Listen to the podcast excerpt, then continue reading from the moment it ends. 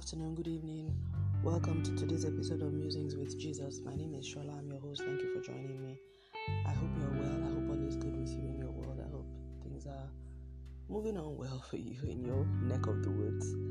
Um, yeah, we're fine here in Lagos, Nigeria. A lot going on, but God is helping us through it. Um, I have never been more grateful for the presence of God in my life than I am now. And I wonder, you know, I don't know whether it is old age or time of life or, you know, or post pandemic trauma. But, you know, I when I look back at how I went through life when I was much younger, generally just relying on my own capabilities and just, you know, using God like a handbag, I'm like, wow, God was just merciful because and I think the problem was then I had so much I was much physically stronger. I wasn't as heavy as I am right now, you know. So I, I had so much I had so much faith and confidence in myself and my ability to just get up and go and do things. But now hmm, it's faith that is carrying me. You know what I mean? I, I don't have the stamina to do the kind of things that I used to do before. I don't even have the will, the whatever. Even though now I think I'm much far more impactful than I was then. Um, but now I'm 100% flying by the grace and by the ability that God gives. Even for the most little things, I'm always asking God, help me, help me, because I just don't have the kind of um, stamina. I mean, I think there's a whole lot more that I'm doing now, and I think for many years I was so overworked that right now, you know, um, I, I, I allow God to plan my day and order my day and the things that I give attention to because otherwise I'll just go, you know, there's just so much to be done. And, uh, but this phase of my life, I have waited for it for a long time. And it's a phase where I don't have to get up to answer to anybody in the mornings. I have, I, I, I can allow the day to set its own agenda. You know what I mean? I can allow God to set the agenda of my day. I'm not answerable to any, you know, one employing authority and people backing down my neck. It's, it's a very, it's it's a it's a it's a it's a wonderful place to be. so I thank God. So I so I am able to order my day according to how God makes me order it. I, and um, it, it has always been a prayer of mine anyway. So, which is why now, even when people want to give me things you know, in quotes, opportunities in quotes come. People think they're like giving me the offer of a lifetime. Oh, Shola, we have this. Will you come and join us? Oh, this, that, that, that appointment, this. And I'm like, in my mind, you know, I try to answer in the most respectful way, but I'm like, you know, you don't, you don't know how long I have waited for this. There's nothing you can offer me. It's not about money. I will not get myself entangled into those webs of of corporate politics, not talk of political politics, which you know some people are also making attempts to draw me into. You know, so let me continue to do what God is asking me to do, and you know I'll support and chip in as required, in a, you know on an in and out basis. But I'm not going to come and tabernacle with you to the point where you know you you know my time becomes your time, and. Um, and and actually this is what the lord said to me when i he led me to stop my um, where i was working my employment um, which at the time i didn't realize how significant that action would be. But he said to me i i want your time to become my time. And um, i want your there was another thing he said i think it was he said he was was it time and money? I can't recall what it was Wow, I'd almost forgotten that. He said he wanted my time and my voice. It's not my money, time and my voice. That I've almost forgotten that. That iconic thing. Holy Spirit, please keep that. It must not it must not depart from my mind. Thank you for that. So my time and my voice. Those are the two things that the Lord said He wanted. And when He said it to me as I was leaving, I even repeated it to a few people. I didn't realize what He was, the impact of what He was saying. But um, that was, I mean, even before I ever knew anything about podcasting or all of this or the entire journey that I've been on since then. So, those are the two things actually that I say that he's really taking on to himself my time. My time has become his time. It's become our time. His time really. And my voice is becoming his voice. He's he's honing, he's shaping, he's framing his voice in me, his voice through me. And it's an ongoing journey. And for me, I'm so grateful that he's actually delivered my time from the from the clutches of those who had it, who had had it for too long. Because, and you know, so now I'm I'm very careful because of that word that came forth, and because of uh, my understanding that, and I need to make the point that it's what I also wanted.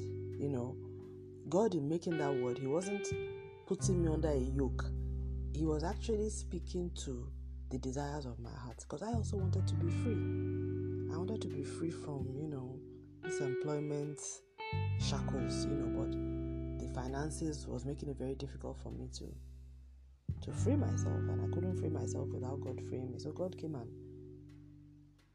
unlocked me, freed me and delivered me from it. But I think more than anything, I think where this brings me to is a reflection on who God is in my life and what He is. I just listened to one of my teachings from my sem- my seminary teachers. I'm doing a course on biblical theology um, this session, and I have lots of work to go through. I'm actually behind on a lot of the work, but anyways. So I listened to one of my favorite lecturers, is um, Professor Jerry. Gosh, his lectures are so intense, but he does try to teach complex things in a simple way. So he talked about the fact that the pictures that we have of God, what picture do we have of God?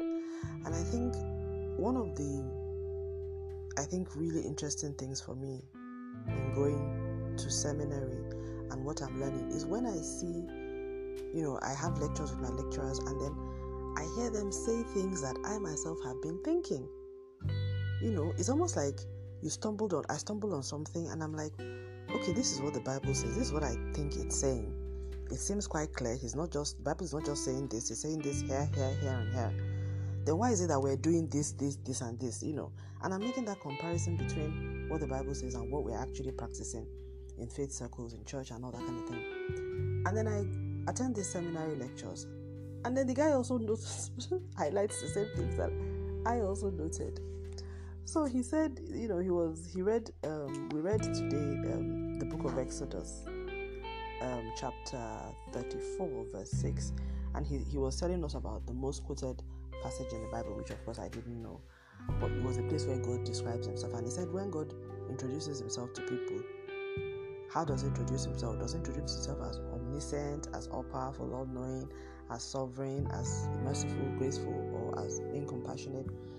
Of course, I was thinking maybe omniscient, you know, I was thinking almighty, you know, but apparently the answer he was looking for was compassionate. That actually in the most quoted passage in the Bible, that by the Bible, that's the passage that the Bible quotes itself on most in both Old and New Testament is Exodus 34 6, and he introduces himself to Moses as the God that is compassionate. That description, I we also see it. Um, I think it's repeated in Psalms. It's repeated also in in Hebrew, in in James, or so. You know. So it's it, when I read it, you you know, um, you recognize it if you are a fervent reader of the Bible. So here we go. This is um, Exodus chapter 34, verse 4, starting from verse 5. And it says, And the Lord descended in a cloud, stood with him there, that's Moses, and proclaimed his name, the Lord. Then the Lord passed in front of Moses. This was the Mount Sinai experience. Before that, just before that, in verse 4, Moses had chiseled, out two stone tablets like the original. So this is the whole um, Ten Commandment things. I don't know if it was after the first one was broken, but anyway, it's um, Exodus 34. He went up to Mount Sinai as the Lord had Mount Sinai actually, not Sinai, Mount Sinai as the Lord had commanded him. And the Lord descended in a cloud, stood with him there, and proclaimed his name, the Lord. Then the Lord passed in front of Moses and called out, Says the Lord, the Lord God, is compassionate and gracious, slow to anger, abounding in loving devotion and faithfulness, maintaining loving devotion to a thousand generations, forgiving iniquity, transgression, and sin. Yet he will by no means leave the guilty unpunished. He will visit the iniquity of the fathers on the children and their grandchildren to the third and the fourth generations. But he introduced himself as the Lord God who is compassionate and gracious, slow to anger. That was it compassionate, gracious, and slow to anger. And um, Professor Jerry was not asked, asking us that what kind of picture do many of us have in our minds about God? That God describes himself as like a nurturing God, like a compassionate God, a gracious God, um, a caring God, slow to anger. He does get angry, but he's slow to ang- anger.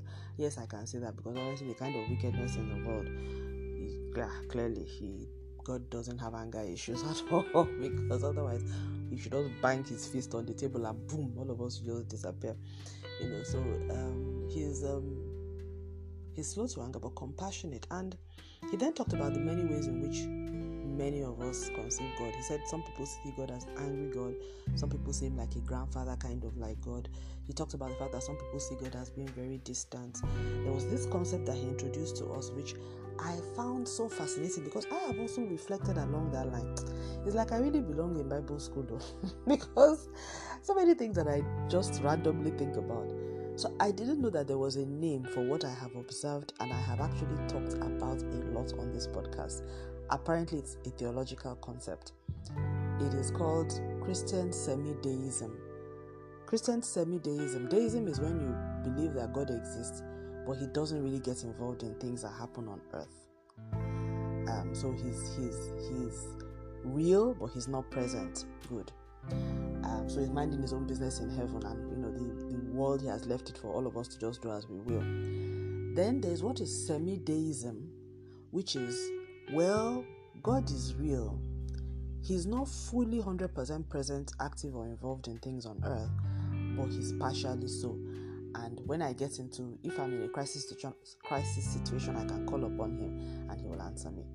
So he now says that that is what seems to be a lot of what we are practicing in Christianity. That you see these days, people pray for pray without really expecting God to intervene a lot. And I know this is not everywhere in, in, many circles. We don't really expect that God, when we pray for people to get healed, we don't really expect that God is going to miraculously heal them.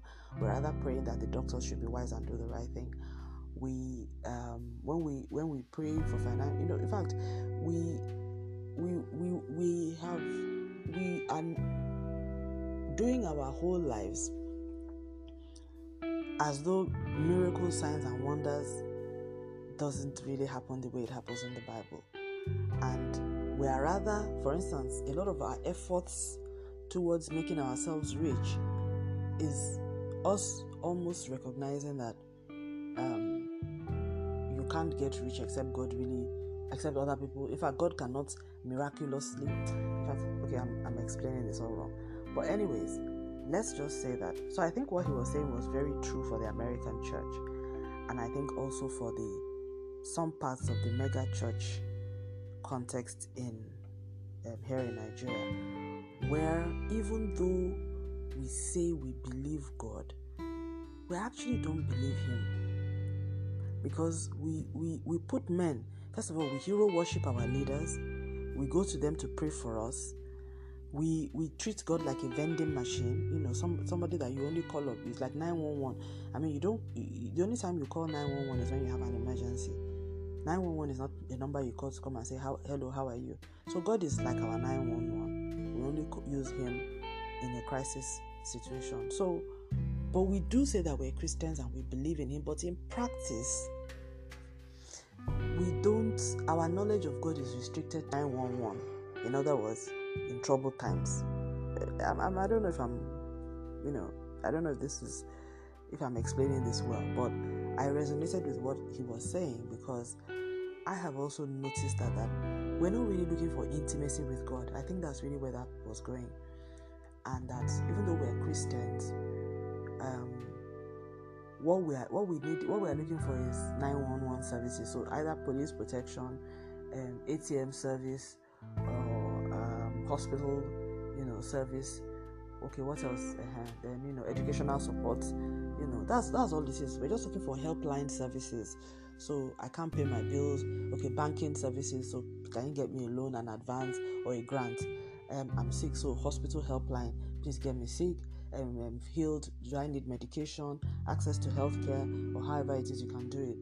um, protection. I'm in trouble. Please, um, police um, officer, get it to me. So that's the way we see God. We're, we're not we're not looking for a relationship. We're not trying to build intimacy.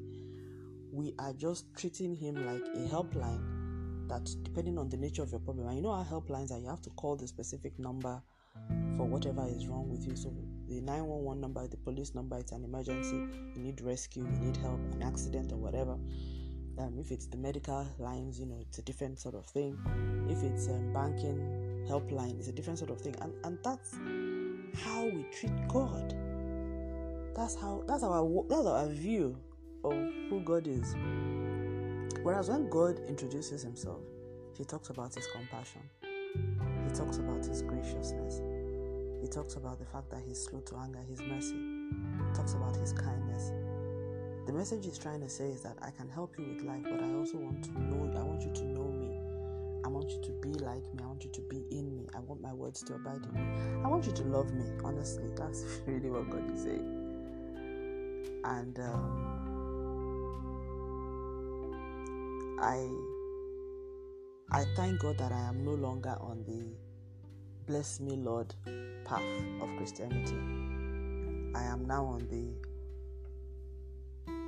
I love you Lord. Teach me how to love you Lord path.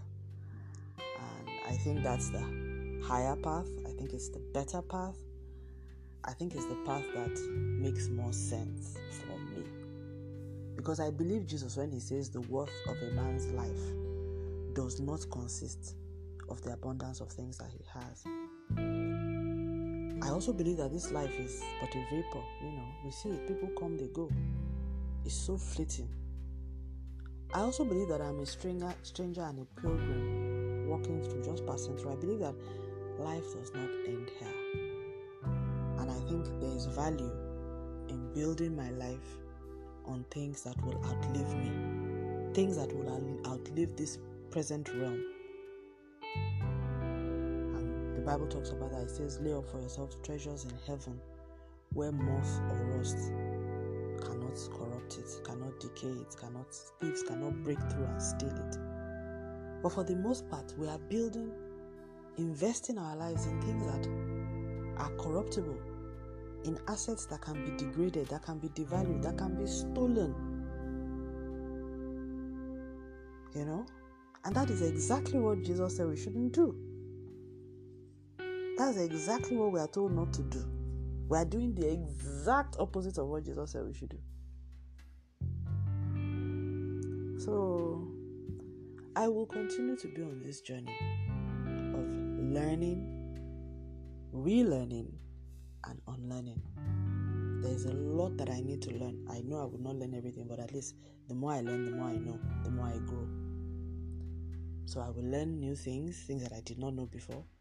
I will continue to relearn the things that I have learned that were good, they were sufficient, they were truthful, they are of God, they are pleasing to Him, and that I continue I need to continue to remind myself of so that I can practice it and continue to practice it and grow in the practice of it and excel in the practice of it and please God and glorify Him in the practice of it.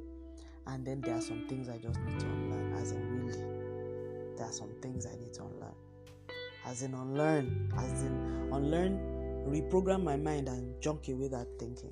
There's a lot of that, and a lot of the time on this podcast is really about unlearning. Whenever I speak about some of these things that are things that I notice the difference between what the Bible says and what we're doing, like what I ordered versus what I got. you know what I'm saying? I'm not this is me pointing it out because I realize that, yeah, this is not what it should be. And it's not me saying that I am better. It's me saying, oh my goodness, if I'm doing this, I need to stop. And if I'm not doing this, I must never fall into this. So it's more of a cautionary note to self than any other thing. Just like when you read all those advices warning you about, you know, you know, um, this illness or that illness or COVID guidelines. It doesn't mean you have COVID. But it's telling you that, man, there's COVID out there. It doesn't mean that you can never have COVID either, but it's telling you just be careful, just be aware. This is what's going on down there. And even if you've had COVID before, it's also telling you this is probably how you got it. And this is what you can do to prevent yourself from being infected again. So, either way, the knowledge is helpful for you. But the important thing is me assessing myself and being honest and open enough with myself to recognize that this is what the Word of God says, and what I'm currently doing is not up at par with what His Word says. So I'll just leave it at that for now. And um, what picture of God do you have? You know, that's the question I'll ask. And what path are you on? What path are you on? I think that's something we should all reflect on. Are you on the bless me path, are you on the knowing God path? And which of these paths do you think that God will want you to be on? Because the two of them, I don't think there's a there's an interconnection between the two. I think for as long as our hands are lifted up to God only to receive material things from Him, it, we will never know Him as this God that is is described here as gracious, compassionate, slow, slow to anger, you know, all of those things, forgiving. We would never know the essence, what motivates a God to be so great, so holy, so righteous, and yet be so gracious. We wouldn't understand his motivations. We would never get to that stage. Because all we are is just we're just recipients. Not even of his mercy, not even uh, of his love, but of, of, of the things that he can give to us. I mean, really. Oh, wow. That was like That's like going to the most intelligent um, and wise human being on the planet and then asking for sweets. Sweets that you can could have gotten from the gate man at the door. You know what I'm saying? You now enter the palace and then you're asking the king for sweets. You know, they'll be like, Really? You came all this way just to ask for that. So, but I guess it's it's it's really about what we, what we've been taught. Everybody has to find out, you know, who God is for themselves, and the Bible helps us to do that and the Holy Spirit also helps us to do that. But we have to have it's our own journey. You know what I'm saying? It's it's our own journey. Everybody's relationship is personal. I mean, even for parents, siblings in the same house, you notice how each sibling has a different relationship with each parent. It's so freaky. It took me a long time to realize this. And when you tell those parents, you tell them like, "Oh, this child is afraid," they're like, "No, no, no, no, no." Whereas, why are you denying it? It's obvious. In fact, it's actually impossible for a parent to have the same relationship with all the children because each child is different and the connecting points are different. But what I think you try to do as a parent, if you're a loving parent, is to try to manage it. But there will be some kids that you, some of your children that you'll be naturally more in affinity with. There, there may be, you know, you have common interests, you see things the same way, you know, yeah, you know. But then what you, you, you have to try and manage that. So in the same way with God, He has different relationships with, with, with everybody. So we all have to know it's not a contradictory relationship, but it's different. So we all have to get to know God for ourselves, and God will help us on that journey. But the passion has to come for us from us. And even if I don't have the passion, I can also ask God to help me with the passion. But that desire, there has to be something that God is working with, and there has to be a desire to know Him for who He is and not for what we can get. And I think that's the paradigm shift that I think is necessary for believers who will really walk with, God, with God in spirit and in truth in this modern day. It cannot be about what we want to get from God, it has to be about so much more than that. Thank you very much for listening. God bless you. Stay lifted and have a wonderful day. In the name of our Lord and Savior Jesus Christ. Amen.